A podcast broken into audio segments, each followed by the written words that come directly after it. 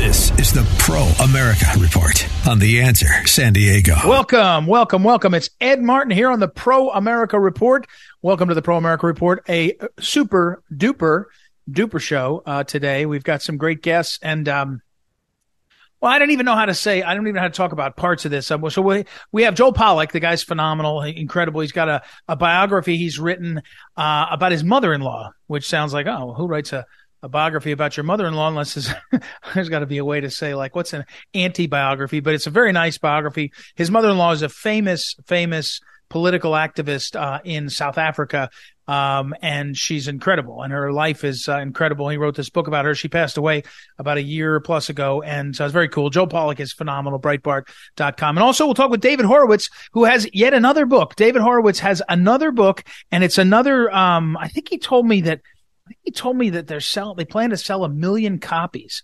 I mean, David Horowitz is selling books. The last four books he's done is by Humanix. Humanix is a publisher uh, headed by the founder of um, uh, of uh, Chris Ruddy of Newsmax, and um, and so David Horowitz has done four books uh, over the last say five years or so, and one after another has just been huge sellers. It's been incredible, and so he's got a new book. It's called Final Battle the next election could be the last. So we'll talk with him. Now, the reason I started to say that is I had a conversation earlier on Thursday. I, I went out to see Richard Viguerie, the famous Richard Viguerie, um, who is in his late 80s and is more um, more spry and energetic and conniving and planning. I mean it as a compliment than anybody who's 50 years younger. Um, and it's phenomenal to be with him. He's an amazing guy, and uh, he was um, he was uh, uh, very close friends uh, with uh, my uh, old boss, the late Phyllis Schlafly, and she just admired him. And actually, I went out to uh, see him in part because I just wanted to be around him. I've heard so much about him. I've known him over the years, um, uh, but I thought, you know, this is somebody that it's just amazing to talk to. He wrote a book a few uh, months ago called Go Big, The Marketing Secrets of Richard A. Viguerie. Um, he's been an incredible smash success at marketing and direct mail and other things. So that was really fun. And he's got a perspective on the history of things one of the things about the perspective of time, of history, is seeing the length of the field of battle or the field of engagement. And one of the things that I'm so uh, interested in is how the pro-life community moves forward. I've talked about this before, but you know, at the March for Life on Friday in Washington D.C., that's the place where hundreds of thousands, up to millions, would gather in order to uh, voice their displeasure with Roe v. Wade and Doe v. Bolton, this completely made up right to privacy and right to abortion just didn't, just didn't exist in the Constitution before 1973. When when and as I often say to tell you, uh, Clarke Forsythe, the amazing uh, lawyer who uh, has been with the uh, the Americans United for Life uh, for decades, Clarke Forsythe, uh, his book called Abuse of Discretion, published in 2013. Abuse of Discretion, the inside story of Roe v. Wade. If you read that, Clarke went in, Clarke D. Forsythe went in and looked at the bench memos from the U.S. Supreme Court, from the Roe v. Wade court. And basically what you see in the memos, memorandums, notes, all that, that was finally released to the public in about 2010, 2011, you see that they made it up. They made up a right to privacy and a right to abortion. They just made it up. And they made it up as a politically expedient decision. And for 50 years, it was a curse, a, a, real uh, weight on the country. And, uh, and the March for Life in Washington, D.C. and in most communities many, many communities, many cities. St. Louis, where I'm from, used to have a big March for Life. Other cities. Well, th- this was the, uh, around the anniversary uh, uh of 1973, late January, where Roe v. Wade, Doe v. Bolton was decided, and um, this year it's been wiped away. The the uh, Dobbs decision wiped it away, reversed it. And so the the question for Richard Viguerie and others is, what now? What next? You know, what happens next? What happens next in, uh, in the uh, world of pro-life now that this is gone? The, the battle over life is not over. In fact, um, my friend Bridget VanMeans of Thrive Nation, she has uh, talked often about how Planned Parenthood has already targeted um, the digital sphere sphere for getting to the women that are pregnant, the mothers, uh, and trying to target them. And that what you need to know is that the Planned Parenthood, the abortion interests, and I mean it that way, the people that are interested in abortion happening and happening frequently, They are not sitting around going, Oh, wow, we lost.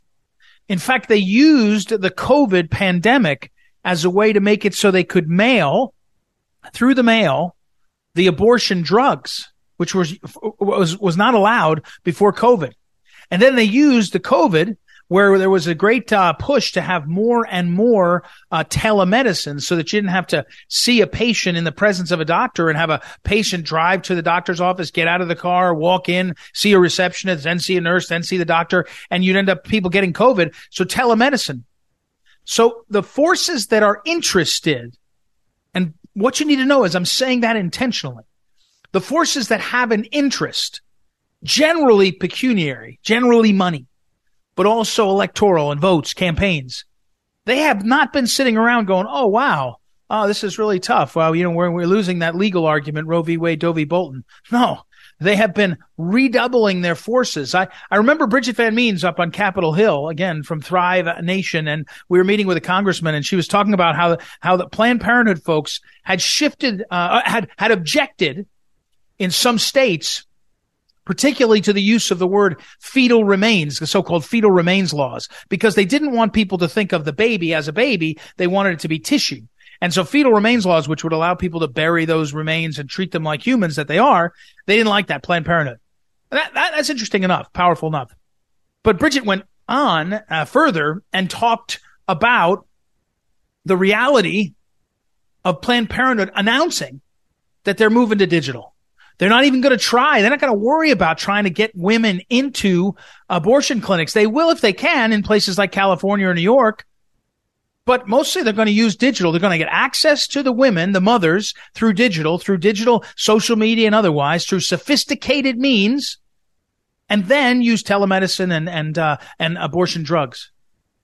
It's a whole new world. So the March for Life, the marches for life across the country, the celebration of pro-life, it's almost like it's a movement that needs to redouble. Now, I've told you before, we talked about it last week. One of the, the, the, the, the refocus, maybe better than redouble, re, a focus, a refocus should be on the mother.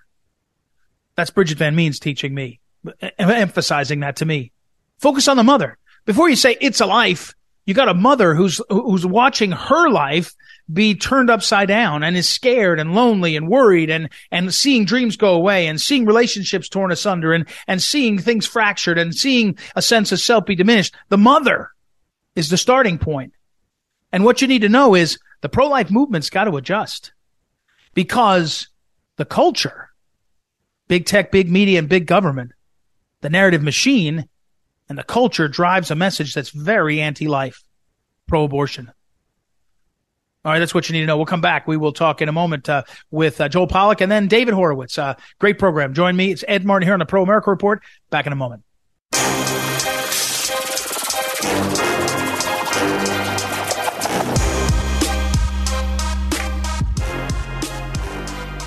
Welcome back. Welcome back. Ed Martin here on the Pro America Report. It's been a while since I've talked to Joel Pollak. I'm embarrassed to admit because he is over at Breitbart News, Breitbart.com. He's a senior editor at large, uh, writes on writes great stuff, also hosts his own program Sunday evenings, 7 to 10 p.m. Eastern time, Sirius XM Patriot uh, channel. He's got a new biography though. That's what uh, got me to reach out to him finally. He's got a new biography. It's called Rhoda.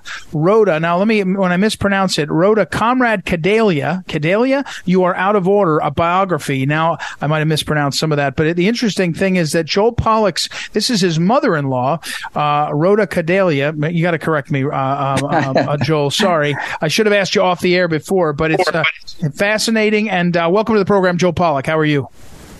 Thank you very much for having me back, Ed. And it's Kadalie. That's how you Kadalie. say her name, Rhoda okay, Kadalie. Good. Yes. Rhoda Kadalie. And if you go to rhodakadalie.com, there's a website there that shows the biography and, uh, and you can learn all about it. Um, now, first of all, your, your wife is, is, I, and I, I, say this the right way. She's, she's kind of famous herself. She's a very, she's quoted often. I see her name in the press. She's herself uh, a successful professional. Um, and th- this is her mom.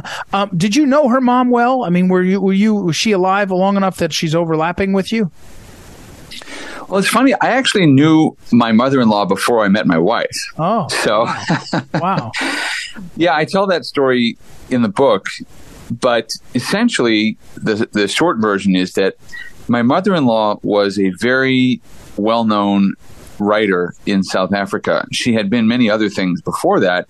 She had been an anti apartheid activist, she had been a feminist, a scholar. She had been on Nelson Mandela's Human Rights Commission.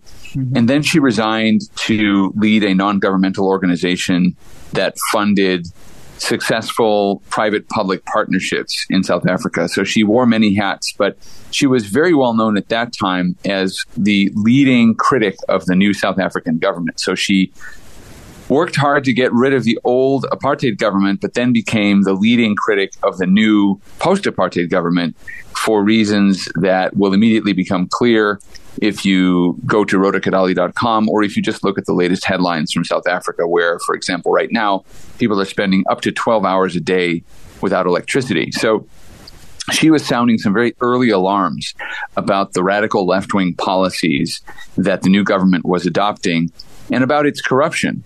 You know, she was very adamant about ending racial segregation and about protecting the rights of women. But she did not believe that meant you have to implement left wing policies. Ending racial discrimination is not a left wing mm-hmm. policy. Right, it is right. it, it is a policy shared by American conservatives as well as anti apartheid activists in South Africa. It is a universal principle, but what happens often is that the left takes ownership of the idea of ending racial inequality and then they implement all these other policies that have nothing to do with that and that in fact exploit those issues to enrich the people in power. So she spoke out. And I was working abroad in South Africa and I got to know her. I got her phone number somehow and we started speaking.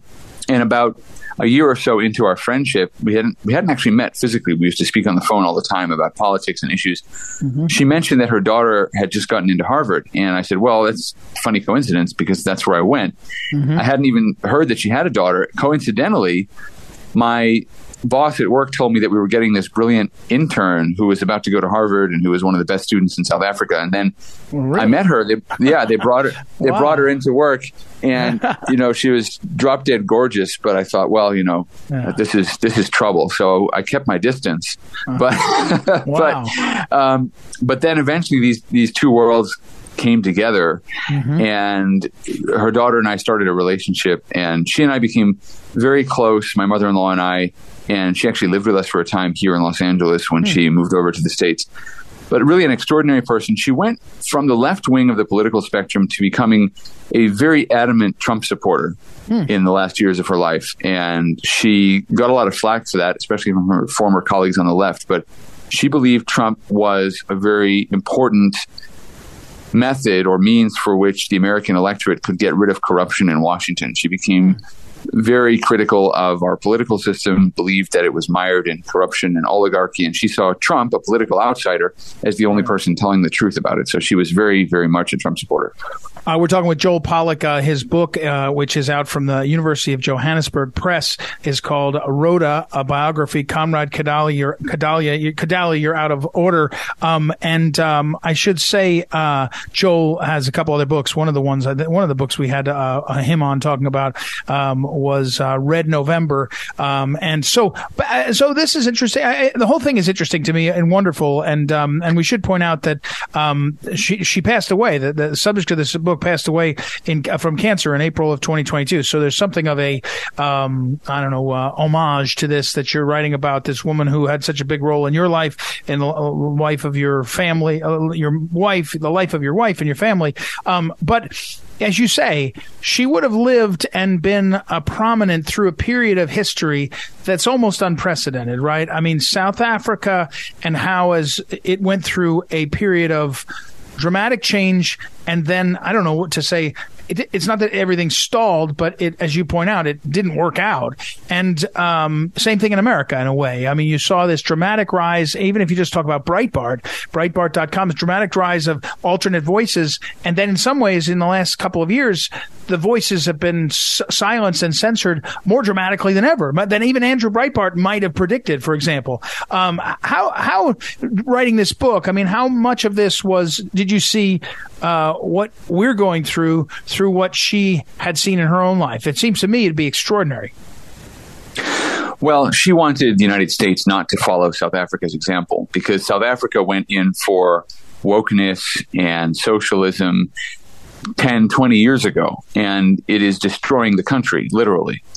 It is destroying the capacity of the country to provide basic right. services to residents. And right. she believed that there was no excuse for the United States, the most advanced industrial economy in the world, the oldest democracy, to be doing the same things. Why, she felt, for example, did the United States have to get hung up on issues of race?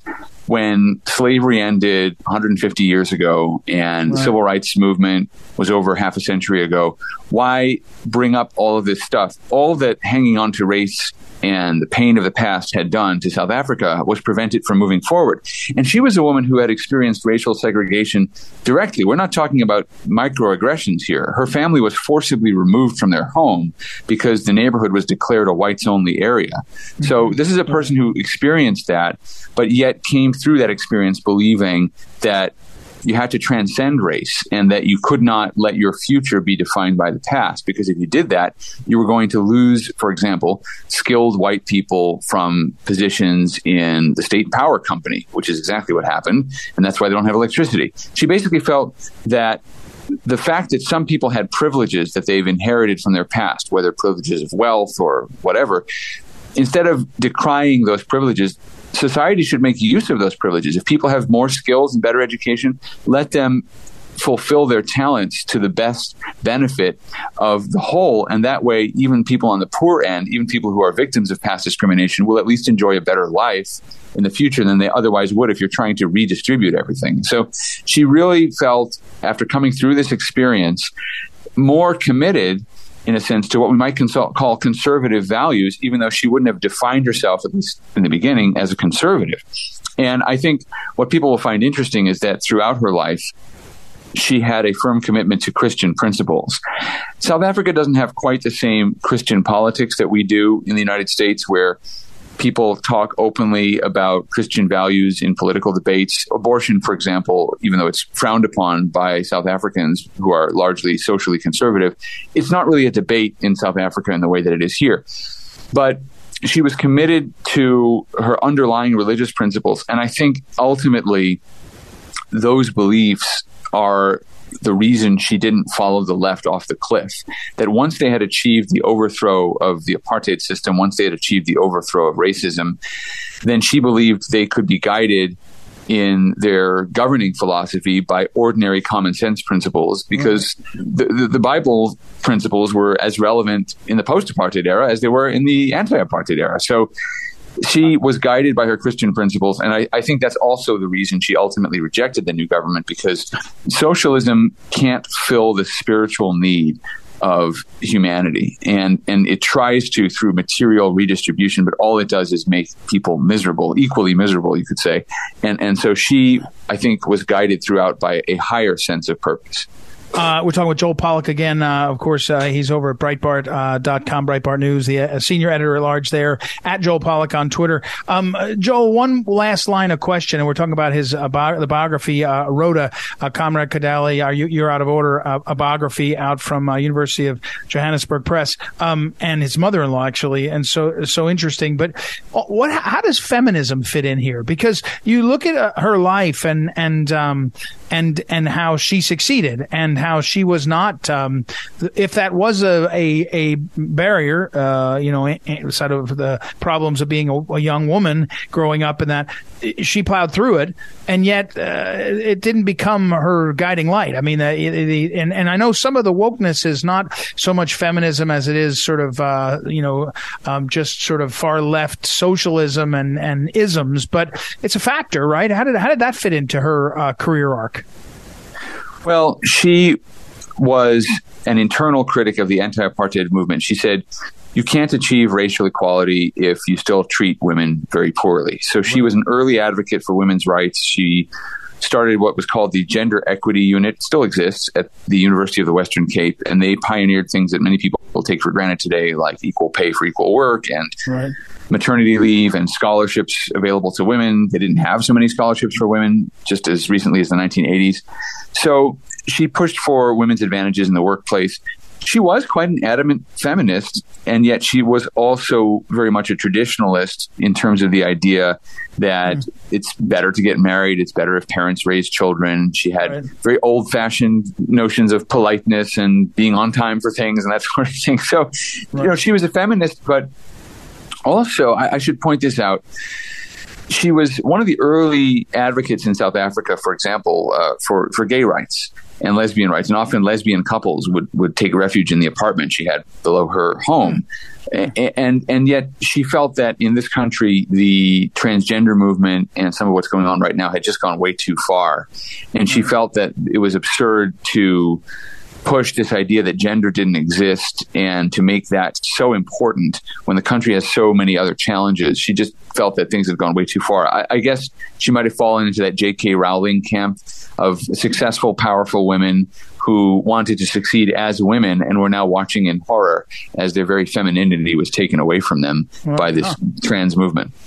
Well, it's very cool. A very cool book. I mean, Joel Pollak, anything Joel Pollak is doing is worth reading. So, uh, uh, congratulations on it, uh, Joel, and we'll, we'll put it out on social media and hopefully a lot of people will read it. And, uh, it's, uh, a, a, a, besides being interesting and important for history, what's happening, it's a very nice thing to do for, uh, your family. So congratulations on being able to do that. That's very cool. So thank you for coming on. Yeah. Thank you for coming Thank you on. very much. All right. We'll take a break, everybody. I'll put up on social media all the details, of Joel's book. He's a super resource in this country. So uh, you got to read him. And uh, we'll be back in a moment. Ed Martin here on the Pro America Report.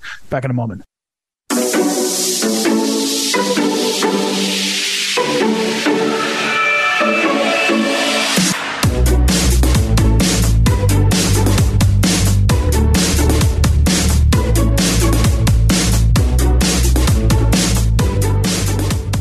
Welcome back. Welcome back. Ed Martin here on the Pro America Report. Uh, great to catch up uh, with my old friend David Horowitz. He has a new book out. He has been uh, prolific, I have to say, even more than usual. Its uh, title is The Final Battle. And David, before we get to it, we should say David Horowitz, of course, uh, uh, well-known best-selling author, um, has been uh, uh leading uh, activist. But at the end of the book, you write this: Finally, I've finally I've now written four volumes of defense of our country for Chris Ruddy and the editors of Humanix books. I hope my countrymen and countrywomen are as grateful for their assistance in making these books possible as I am. Uh, David, I saw that and I, I caught myself seeing that, and I wanted to say I sure am I mean, you've had this run now where we've had great books, important books that have become flooding out because of Humanix being able to publish it. It's fantastic. This one is oh, Final Battle. The next election could be the last. Go ahead. Yeah, well, Ruddy has given them all their titles and, and put the full force of Newsmax behind them. So, yep. I, I think I have four books that have sold a million copies through yeah. him. It's, extra- it's yeah, it's extraordinary, straight, extraordinarily valuable, especially because a lot of your books, like this one, are a description of what's going on, and then, but also along the way, and, and especially in the last chapter, here's what's going to happen. Here's where we're headed. That's the chapter. Chapter eleven is where we're headed. So first, um, David Horowitz. Again, the book is uh, is uh, Final Battle from Humanix Books, um, and it's uh, the the next election could be the last. May I ask you, David, though, uh, about January sixth? Um, and about the ability of the media and the left to weaponize and to lie about it.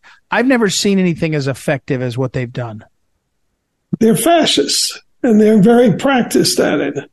Uh, the Democrat Party has a long history uh, of associations with the mafia, and that's that's the way they behave. Uh, January, first of all, Trump in advance of January 6th, offered to put 10,000 National Guardsmen around the Capitol to protect it.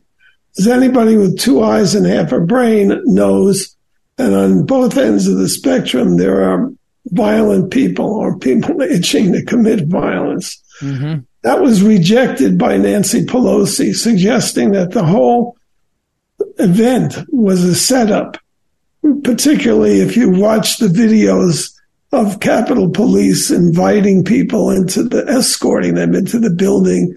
And if you know that there were 50 FBI informants in that crowd, uh, and that the supposed ringleader of uh, of the right um, uh, was not even there. He's supposed to have organized the event. Uh, he was not even there, and he was not. Well, I think he was arrested two year, two years later. Mm-hmm. Um, the Democrats' response was, "This is an armed insurrection." Right. It, they had no evidence of that, as they usually don't when they make these claims. Well, uh, and, and, and let me say, David, in, in your book, again, we're talking with David uh, Horowitz. Uh, the book uh, is Final Battle. Later in the book, you refer to Milley. Milley is quoted as saying, "They may try, but they're not going to effing succeed. You can't do this without the military. You can't do this without the CIA and the FBI." Quote: "We're the guys with the guns." End quote. And you say yeah. in the next sentence, "That's the perfect refutation of the idea that it was an armed insurrection." I mean, Milley, of all people, admits it that or that it was an insurrection. Right. With no arms confiscated. Right. And the Democrats just went on, okay, it's not an armed insurrection, it's an insurrection. Right. Without explaining how you can have an insurrection without arms. Right. And obviously you can't. Uh, they went further. They claimed that five uh, Capitol police officers were killed. The actual number is zero. Right. Uh, but they uh, they plucked out a Trump supporter, Brian Sicknick, claimed that he was killed by a fire extinguisher bashing in his head while he was defending the Capitol. In fact, he didn't. He died the next day in bed from natural causes. Uh, that's how far they. And they held a phony ceremony of his body lying in, in state in the Capitol right. a rare honor to honor him for defending the Capitol against the, the Trump insurrectionists. To- yeah. All total lies. This is worthy of a fascist government. Well, uh, and uh, and again, David David Horowitz, our guest. That's that's the thing when you let go through this book, uh, uh you see again and again. I know you've said it already here. They just lie about it so completely. But what what strikes me is frankly, the media and the big tech, big tech and big media are working now with these big government liars. That's and- exactly what the Nazis did. Yeah. They didn't, they, they didn't take ownership of the means of production the way the communists did, but they ran it. Right. I mean, they, this takeover of the tech and well, you, infiltrating the tech industry with spies from the FBI and the CIA and whatnot to suppress their opposition. That's fascism. Right. And that's that's what the Biden regime is all about. Um, uh, uh, David, one, person was killed. Yeah, right. And it, was, it was, and it was a Trump supporter. It was Ashley Babbitt. Um, Ashley Babbitt, who was four, what, five foot tall, mm-hmm. 40 years old, unarmed, a 14 year Air Force veteran who was, this was all videotaped, was standing around threatening no one when uh, Michael Byrd, this Capitol police officer, just killed her point blank, just pointed his weapon at her and shot her to death. And his identity was concealed by Pelosi for two months. And then she quashed any investigation. And and not only is he a free man, but they gave him a, a medal for defending the Capitol. Nancy Pelosi is an accomplice to murder, just technically speaking. But Republicans are too polite to mention stuff like this. It's uh, crazy. Uh, uh, David Horowitz is our guest. His newest book is Final Battle from Humanix, uh, Humanix Books. Um, David, uh, the um the open border in the I think the third or fourth chapter you talk about how uh, and you and you you you say what we know what I know what our listeners that listen to me know. It's not like they've allowed a sort of a lot of people or a few people to come in. It's full on open borders. We're talking about millions and millions of people. It's an invasion. And of the of the 4 million people who've flooded our country whose identities we don't know and backgrounds and intentions. Um, there are hundreds of thousands and probably millions of criminals. And we know this. It's in page 70 of my book.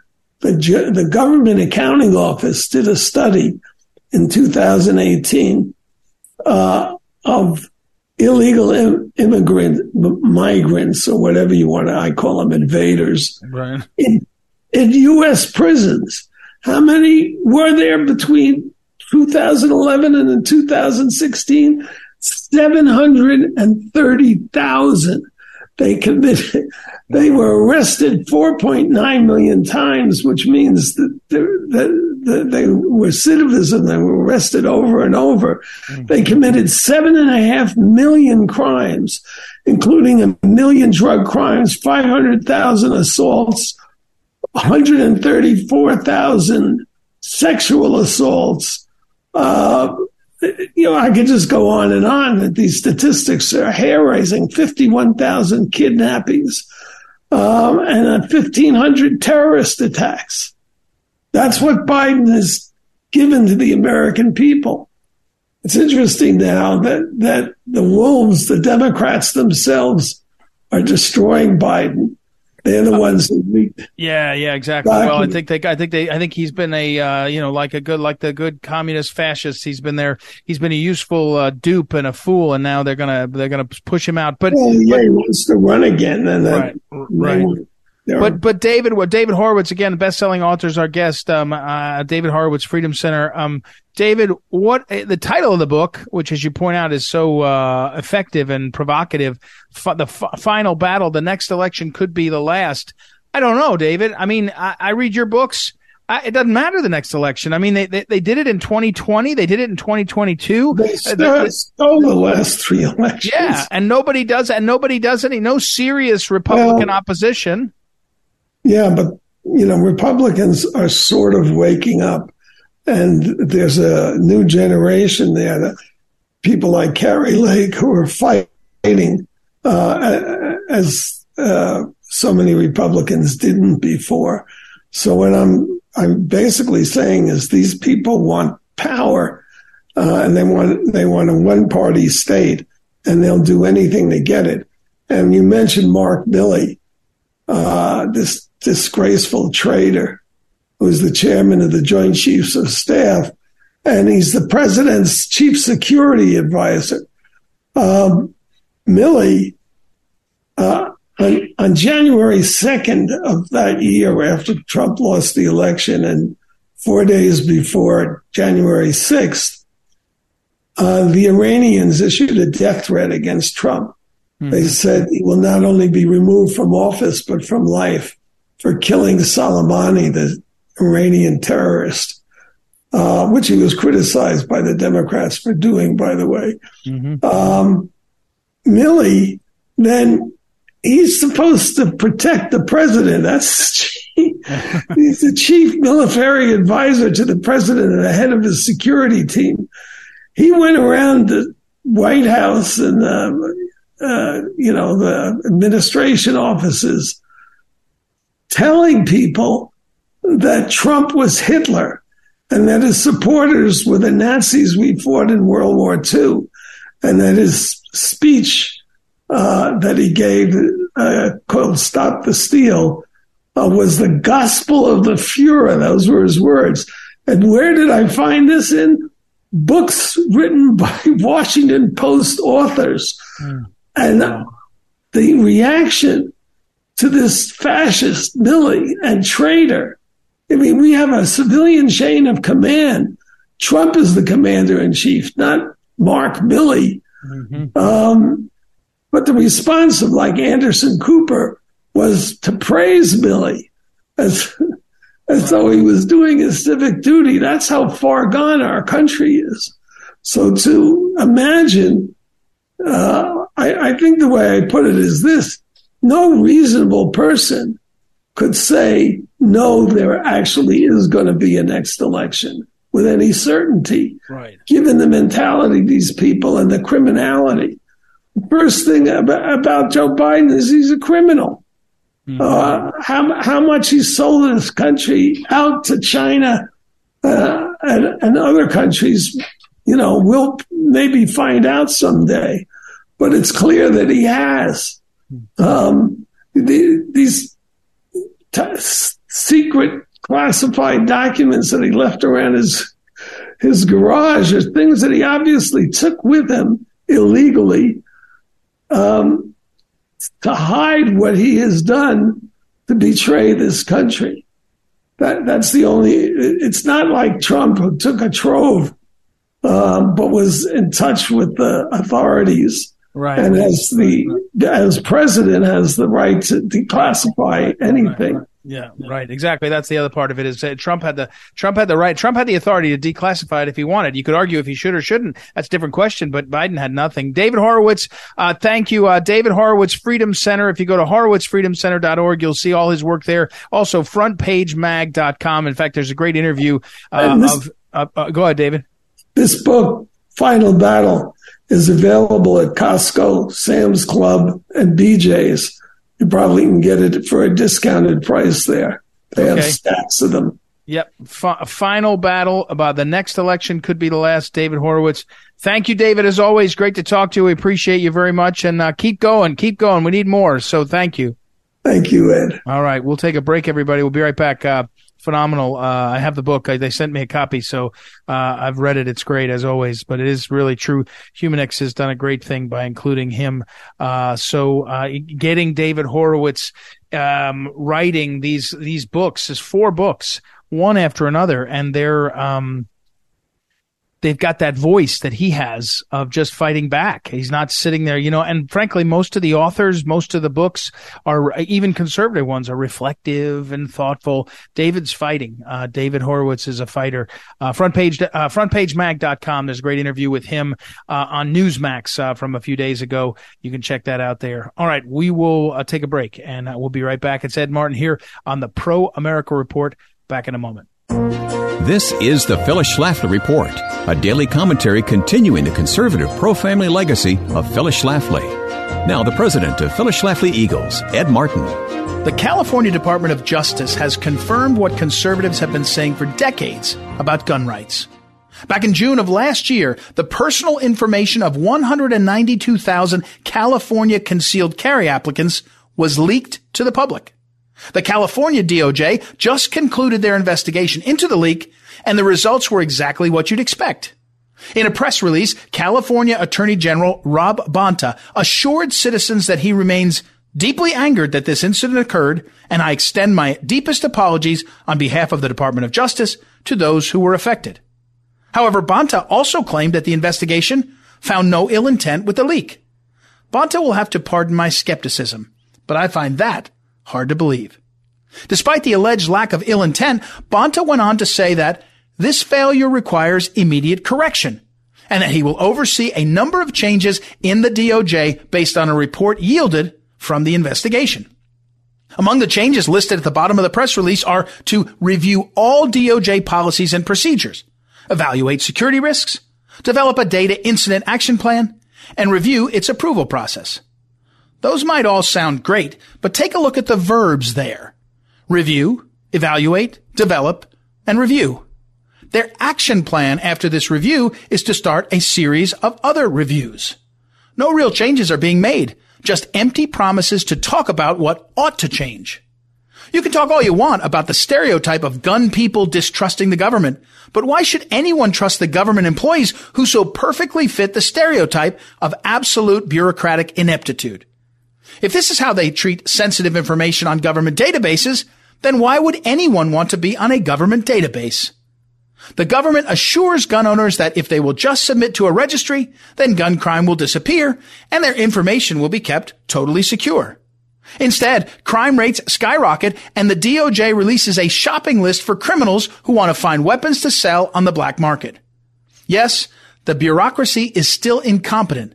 And no, we should not trust them with centralized information about gun owners. This has been the Phyllis Schlafly Report with Ed Martin, president of Phyllis Schlafly Eagles. It's time to hear the truth, not the media lies, about gun rights. At phyllisschlafly.com, we've got strategies to protect American citizens, protect ourselves, and protect the Second Amendment. For the latest on the constitutionally protected right to bear arms, go to phyllisschlafly.com. Thanks for listening, and join us again for the Phyllis Schlafly Report.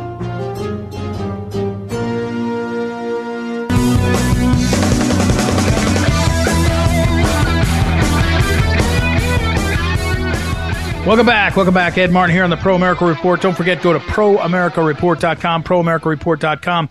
Uh, sign up for the daily wink there, the daily email there. Um, also, let me finish. I mentioned earlier, I've covered it a couple times. Uh, I will be, um, at the March for Life in Washington, D.C. Uh, on uh, Friday, uh, January 20th. And if you want to find out more, and a lot of it will be streamed live, it's at 12 noon Eastern time. You can go to marchforlife.org, marchforlife.org. Check out what they're up to. A uh, great group, uh, great people, uh, important work. Um, so we'll be there. Say a prayer that it stays warm. Uh, warmer it can be really cold sometimes, bitter cold, and everybody stays safe. And uh, have a have a great uh, rest of the night. We'll, we'll talk tomorrow. It's Ed Martin here on the Pro America Report. Back tomorrow.